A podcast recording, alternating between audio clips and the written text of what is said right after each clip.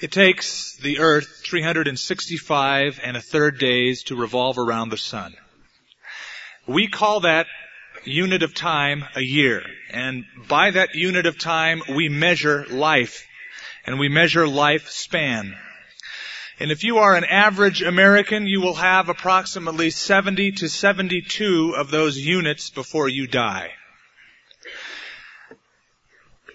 During that time, you will undergo many, many changes. And that is why a new year is so important to so many of us. In our society, and actually in every society, we attach a certain amount of significance to the beginning of that unit of time. We call it a new year. And people have a great celebration over it. If you were around last night at midnight and you were awake, you heard the celebration that people had outside with fireworks and woohoo and all the other stuff going on. We attach a special significance to the beginning of that unit because every new year represents a clean slate to people, a chance to start over. That somehow, no matter what our past has been, the future is spotless and so with a new year, for most people comes a new hope. We hope that the new year will be better than the old year. Even if we've had a great year, we are hoping for a better new one. We're hoping that some of our old habits that we've been trying to battle against will be dropped. We hope that new habits will be firmly established, good, godly habits. So it's a time where we look back, but we look ahead with hope. That's what we call the new year. I want to warn you against what is called a New Year's resolution. While they are good to have, sometimes you can walk away from a New Year's resolution feeling quite empty. Because in the energy of our flesh, we make a decision, we resolve to do something. And although our flesh is pretty powerful, and we're going to determine to lose 10 pounds. We've eaten during the holidays. Now it's the New Year's. I'm going to lose 10 pounds in the first few months. Or this semester I'm going to get straight A's. And we set our hopes high and we make those resolutions. We can walk away feeling like a failure because a lot of times those resolutions, though they are well-meaning, are trying to be carried out by the energy of the flesh that we don't have. And that's the warning.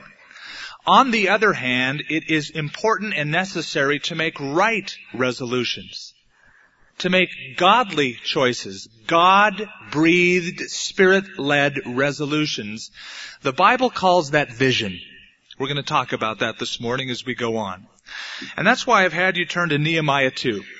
Because Nehemiah was a man of purpose and a man of vision. He had a vision to rebuild a city that was destroyed, Jerusalem. In chapter 1, he was in the captivity, and he had heard that although the Jews had returned back to Jerusalem, the walls were broken down and the gates were burned with fire. And it touched his heart, and he had a vision to go back and see those walls rebuilt all over again. Things looked very bleak in chapter 1. Chapter 2, there's a change. Nehemiah puts on his working clothes and he becomes a engineer, a building engineer. And I want you to look at verse 11. I went to Jerusalem, and after staying there three days, I set out during the night with a few men. I had not told anyone what my God had put in my heart to do for Jerusalem. There were no mounts with me except the one I was riding on. By night I went out through the valley gate toward the jackal well and the dung gate, examining the walls of Jerusalem which had been broken down and its gates which had been destroyed by fire. Then I moved on toward the fountain gate in the king's pool, but there was not enough room for my mount to get through. So I went up the valley by night examining the wall. Finally I turned back and re-entered through the valley gate. The officials did not know where I had gone or what I was doing because as yet I had said nothing to the Jews or the priests or nobles or officials or any others who would be doing the work. And then I said to them, you see the trouble we are in. Jerusalem lies in ruins and its gates have been burned with fire. Come, let us rebuild the wall of Jerusalem, and we will no longer be in disgrace or reproach. I also told them about the gracious hand of my God upon me, and what the king had said to me. They replied, Let us start rebuilding. So they began this good work. But when Sanballat the Horonite, Tobiah the Ammonite, the official, Geshem the Arab heard about it, they mocked and ridiculed us. What is this you are doing? They asked. Are you rebelling against the king? I answered them by saying, the God of heaven will give us success. We, his servants, will start rebuilding. But as for you, you have no share in Jerusalem or any claim or historic right to it. This morning, I want to look at this small section in three phases. And we're going to speak about vision. How Nehemiah got the vision. And then how he shared the vision. And then how these people started to build the vision. You notice a phrase in verse 12. Look at it again. I set out during the night with a few men. I had not told anyone, and here's the phrase, what my God had put in my heart to do for Jerusalem. God put something within the heart of Nehemiah. He saw something that needed to be done, but the work was initiated by God. God put something in his heart. Before any work could be done on Jerusalem itself, God first did a work in the heart of Nehemiah. And folks, there is no significant work ever done in the kingdom of God or for the kingdom of God that doesn't begin this way. Every significant work of God begins with God putting something within the heart of one or more of his servants. Now we call that vision. The Bible talks about vision. The world uses different terms. The world speaks about goals, dreams, projects. It speaks about positive thinking having a dream and running after your dream and setting your goals high. Get a target and run after it. And while those things are okay and they do work, most of the time they are selfish. I have a goal for me, for my family, this much money a year, these many cars in my driveway. I want to be this stable by the time I'm 45. Those are goals that we set. That is different from vision. Vision means when God puts something in the heart of a person to further His plan or His kingdom, that's vision. Nehemiah had vision to rebuild a work of God, the walls of Jerusalem that were broken down. I looked up vision in Webster's dictionary this week just to find out what Webster said. It described vision and a visionary. And it said a visionary is someone that has foresight or insight Someone who sees what nobody else sees. Someone who has great dreams. But it's more than just goals. It's someone who can see something that isn't there. It was said of Michelangelo, the great sculptor and the great painter, that he saw a piece of marble one day and he looked at it and he wanted to buy it. And the owner of the piece of marble said, ah, this marble is valueless. It's worth nothing. And Michelangelo said, it's valuable to me. Because you see, there is an angel imprisoned within it and I must set it free. He saw something that the owner didn't see. When it comes to the scripture, the Bible says that without a vision, the people perish. Without a vision, the people perish. When a Christian does not have vision, that's called aimlessness. And that is the reason that years go by and every new year there's a great number of God's people who feel very empty because that cycle of time has elapsed. And they've had no concrete vision, direction, or plan for their lives where they've heard from God. They're just sort of aimless. It's sort of, well, whatever happens. And of course the favorite catchphrase is, well, whatever God wants.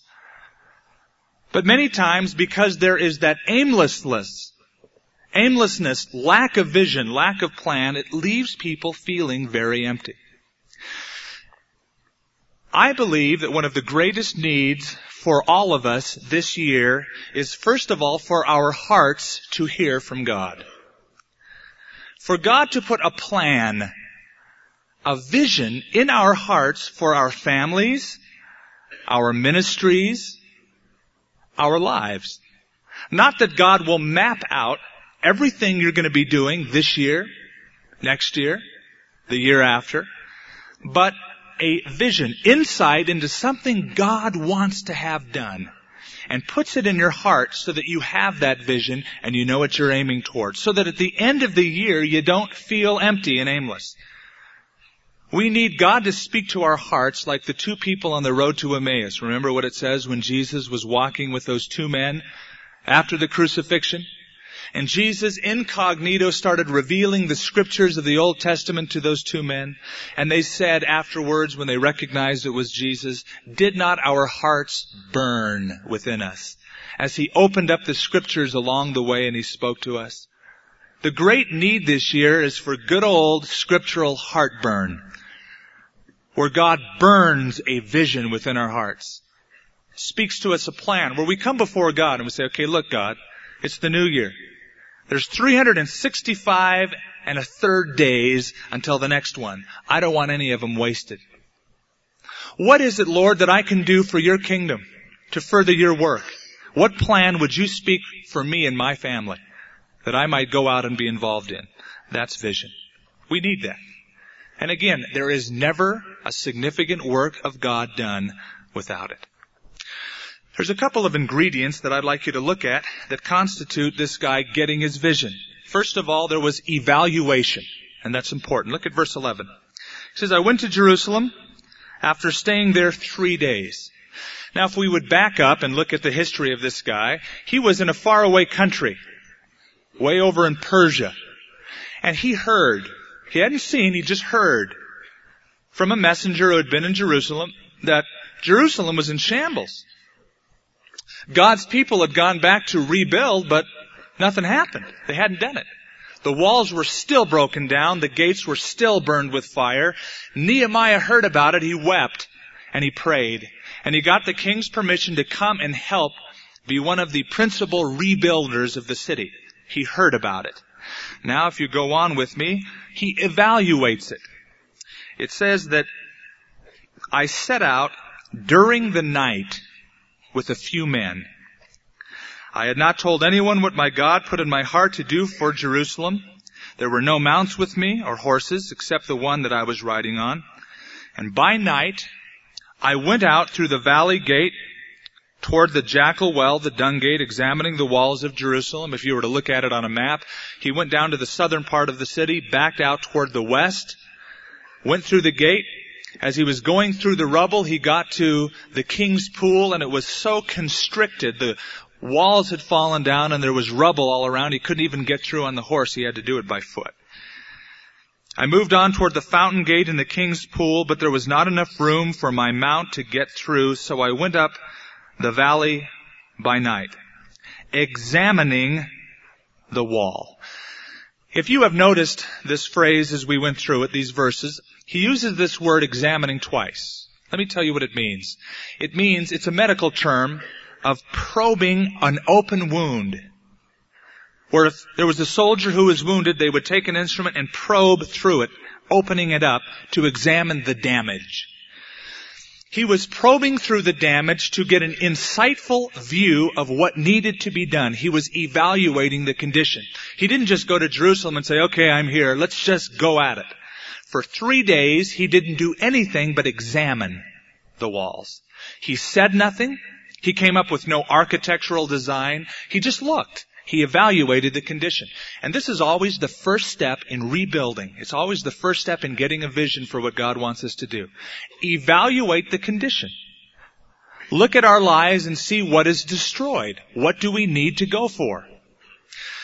This last week for Christmas, after second service, I flew to California. I was with my parents and Lenya's parents. And Lenya's parents are in the midst of rebuilding their home because of earthquake damage. That seems to be part and parcel of living in Southern California. They had an earthquake that just tore the fireplaces away from the wall and destroyed their yard. And they are going through months of rebuilding. But they just didn't get out there with a hammer and some bricks and some cement and say, okay, let's slap it together. It took about a month of just assessing the damage and estimating the cost. I would like all of us today, in looking ahead at the new year, to picture our lives as if we are rebuilding walls that perhaps have been broken down.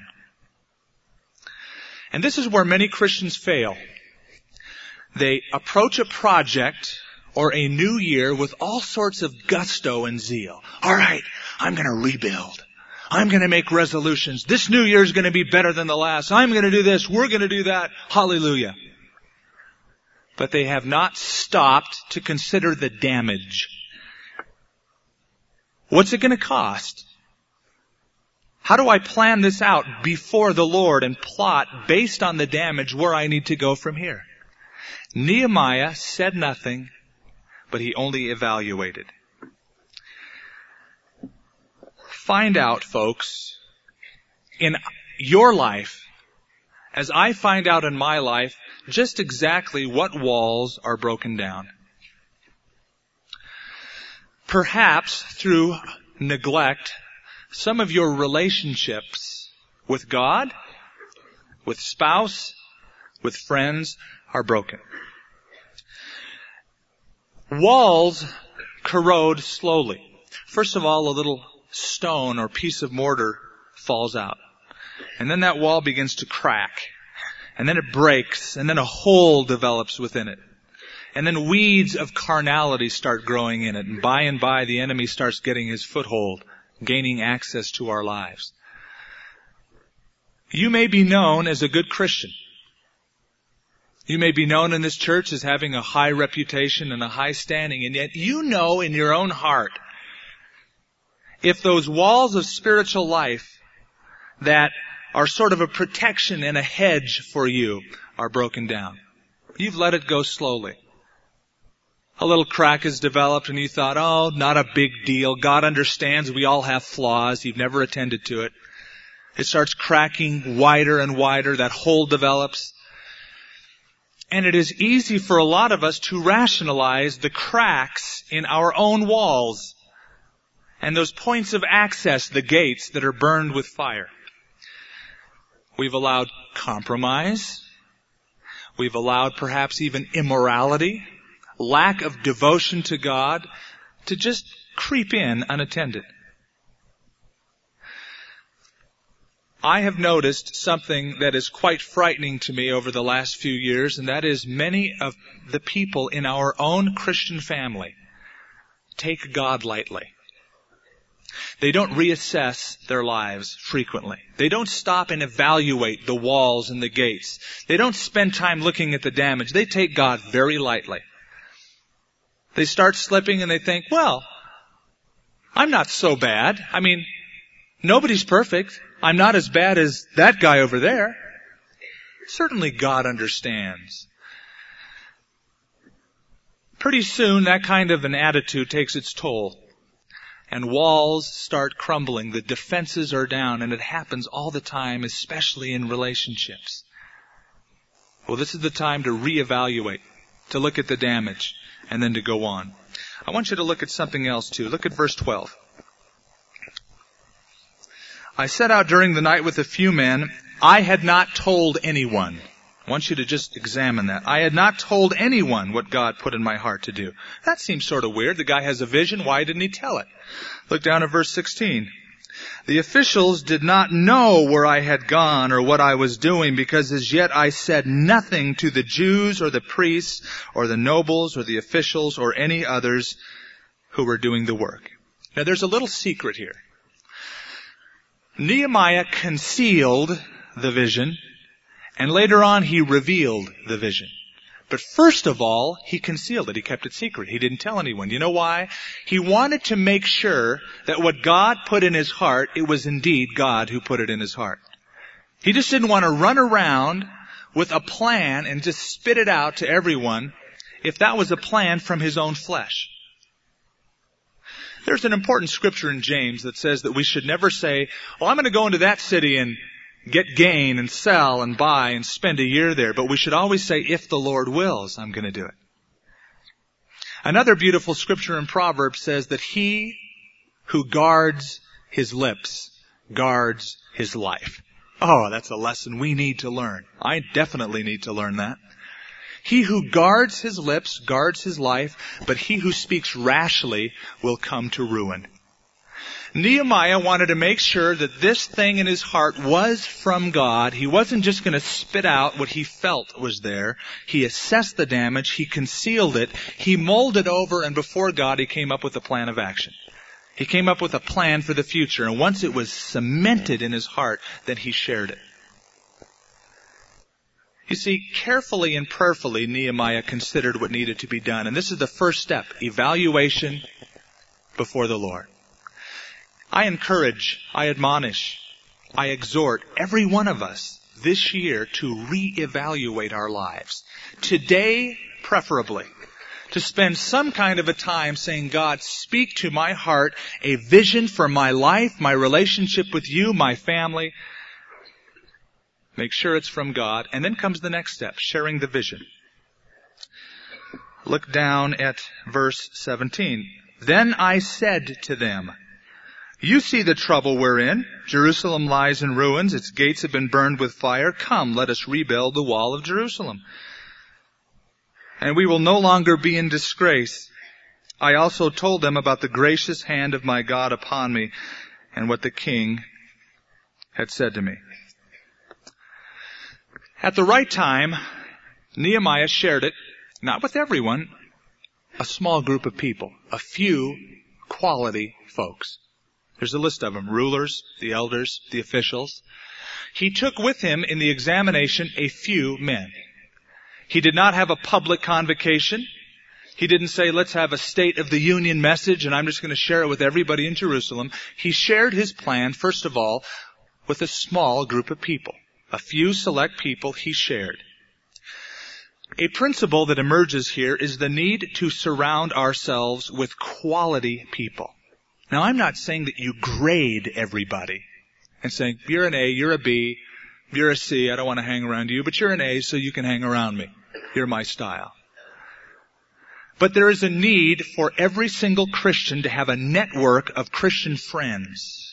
Because more and more in the church is this damaging philosophy that says, just me and God. I don't need the church. I don't need kinships. I don't need close relationships. I've been burned before. So I'm not going to get close to anybody. All I need is me and God, and me and God will hang out together, and me and God will go out in the woods and have church, and me and God will lick the world. That is the damaging kind of isolationism that ruins churches. And you see, that's the mentality of our society, which has many casual contacts but few friendships. That is what is bred by that kind of a philosophy and a mentality within the church. Many studies have been done, we've shared them with you time and time again, that human beings cannot function effectively without close links, deep bonds of continuous communication, meaningful relationships. In fact, a book that I have in my library, there's a chapter by Donald Joy. The chapter says, Who is holding your trampoline? And he pictures life like a trampoline. You've got four sides and you need four groups of people holding you up to keep your life in balance. The illustration he uses is going to an emergency room. You go to an emergency room, how many people need to be contacted?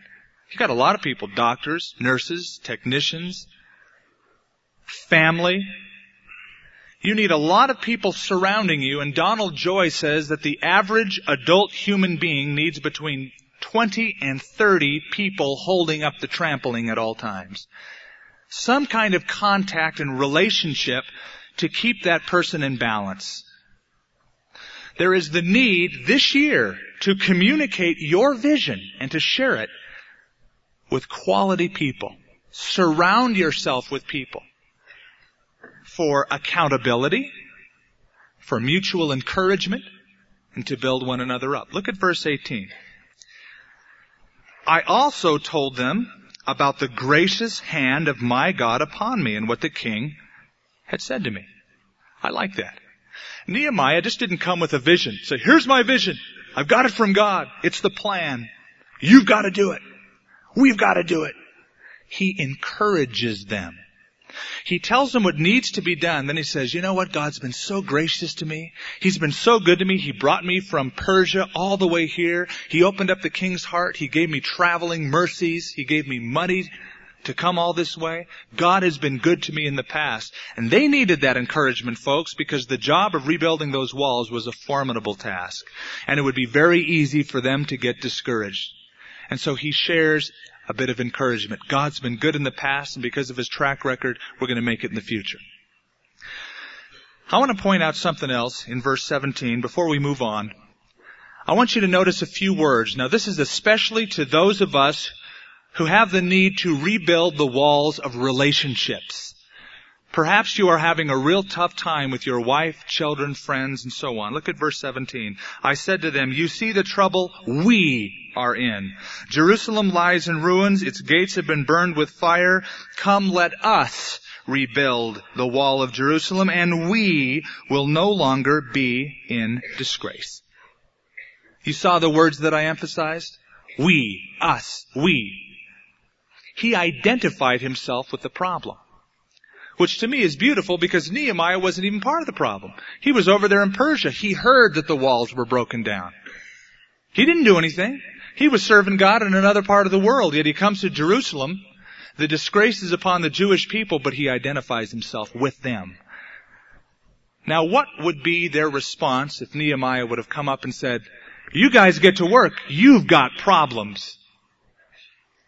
It's not my problem. I'll be in my office if you need me. But you're the guys that have brought this problem upon yourself. You're in reproach because of your own failure, so you get to work. If Nehemiah would have shared that, he would have squelched motivation.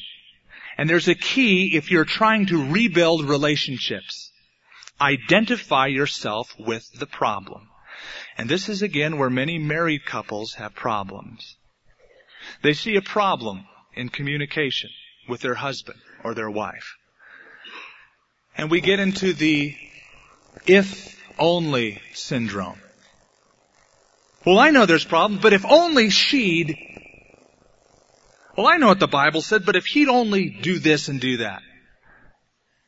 Honey, we need to go to counseling. You have a problem.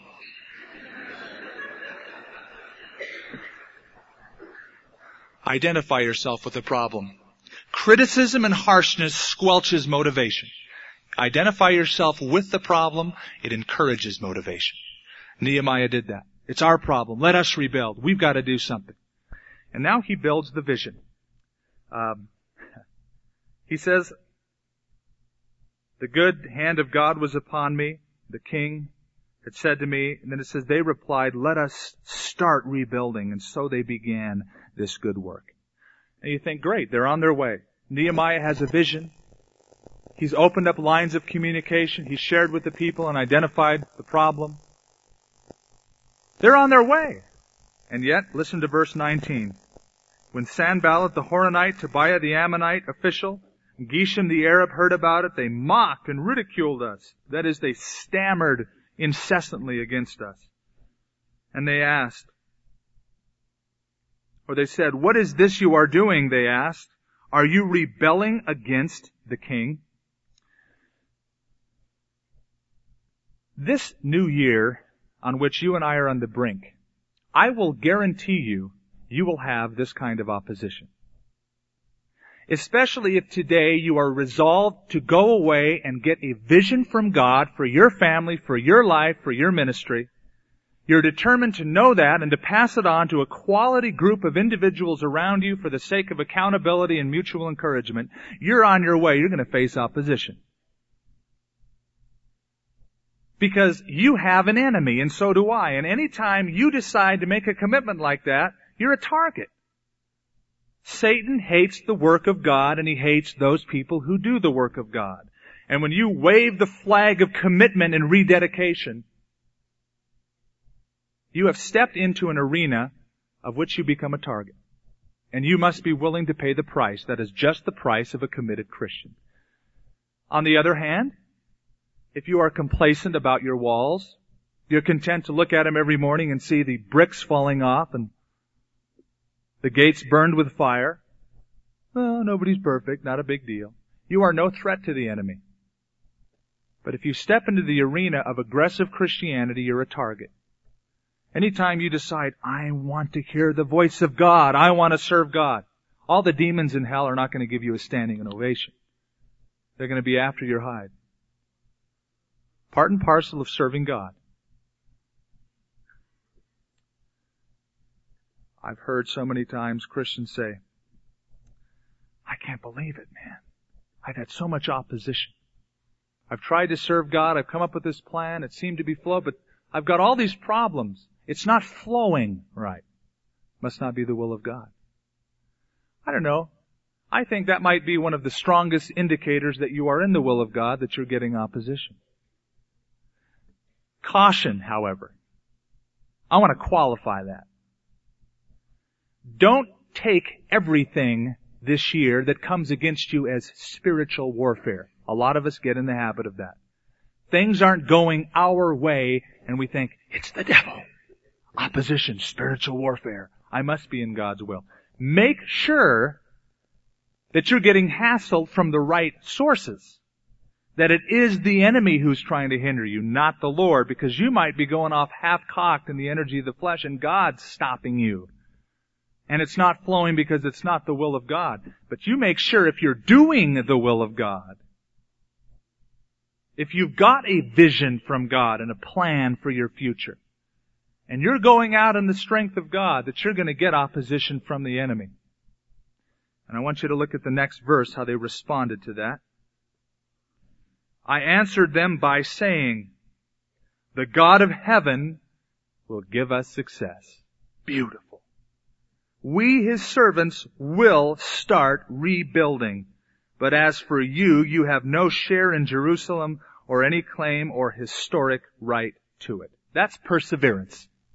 Satan would love nothing more than to take the wind out of our sails, sails anytime you get a plan from the Lord. I'm going to do it in the strength of God. Ah, the enemy's after you. And if he can get you bummed out and discouraged at the beginning, he's got you licked. He wants you to quit. But these folks says, God will give us success. That is perseverance. Now there's a beautiful flow to building his vision. First of all, there's evaluation. And then there's the reconstruction. And then there's perseverance. Keeping at it. Christian, be encouraged about something. If you or your family have heard from God and you're going out in the strength of God to do the will of God, if the enemy opposes you or anybody opposes you, God takes it personally. God takes it personally. Because you're doing the will of God. When the early church was growing and spreading from Jerusalem, moving up into parts of Syria, it says that Saul of Tarsus was after the Christians to put them to death and put them in prison. Saul didn't believe in Jesus. He was persecuting the Christians. And yet Jesus knocked him flat on his back off of his horse and said, Saul, Saul, why are you persecuting me? He didn't say, why are you persecuting my people? You're persecuting me. I take it personally, Saul, when you're after my people doing my will. So be encouraged this year when you are being opposed by the enemy. God will give us success. There is the necessity among God's people to have good old fashioned perseverance. To say no matter what the obstacle, I know this is the will of God and I'm going to stick it out. Because as we said at the beginning, this year we have no idea what's going to transpire. Even if you get a vision from the Lord for your life, for your family, you really have no guarantee of what will happen. The only guarantee you have is that Jesus will never leave you or forsake you. Some of you might lose people to death. God might change your family, you might lose a job, and God might give you a better one or might move you on somewhere else.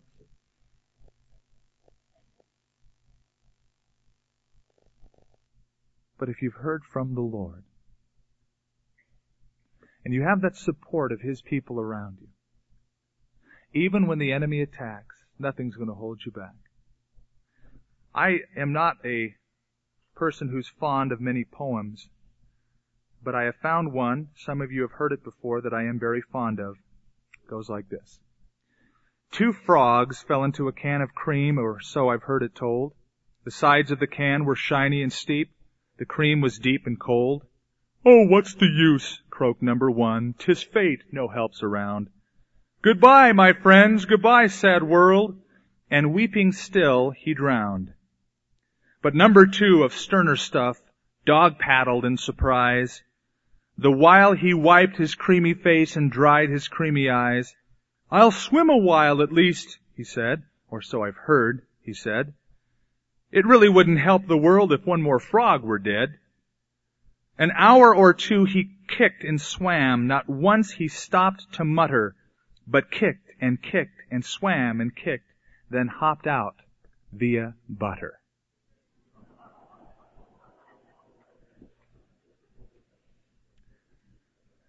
That little frog had perseverance.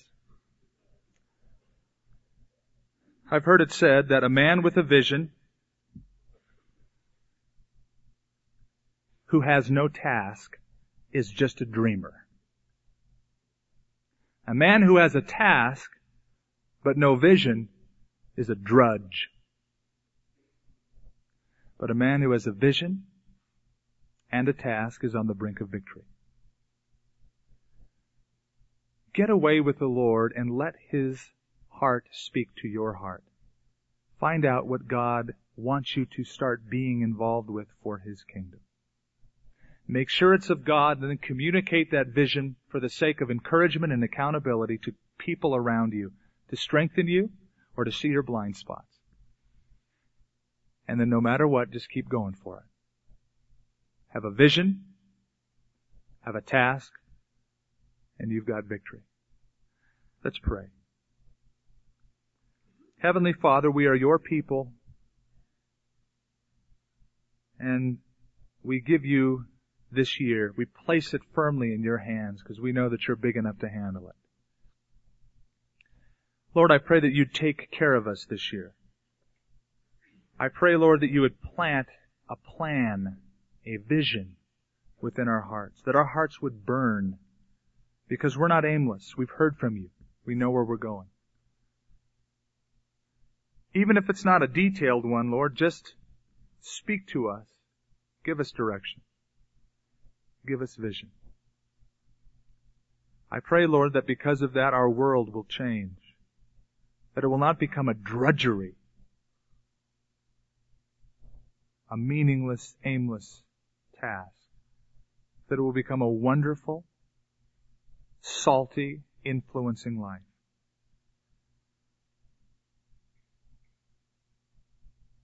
I pray, Lord, that you will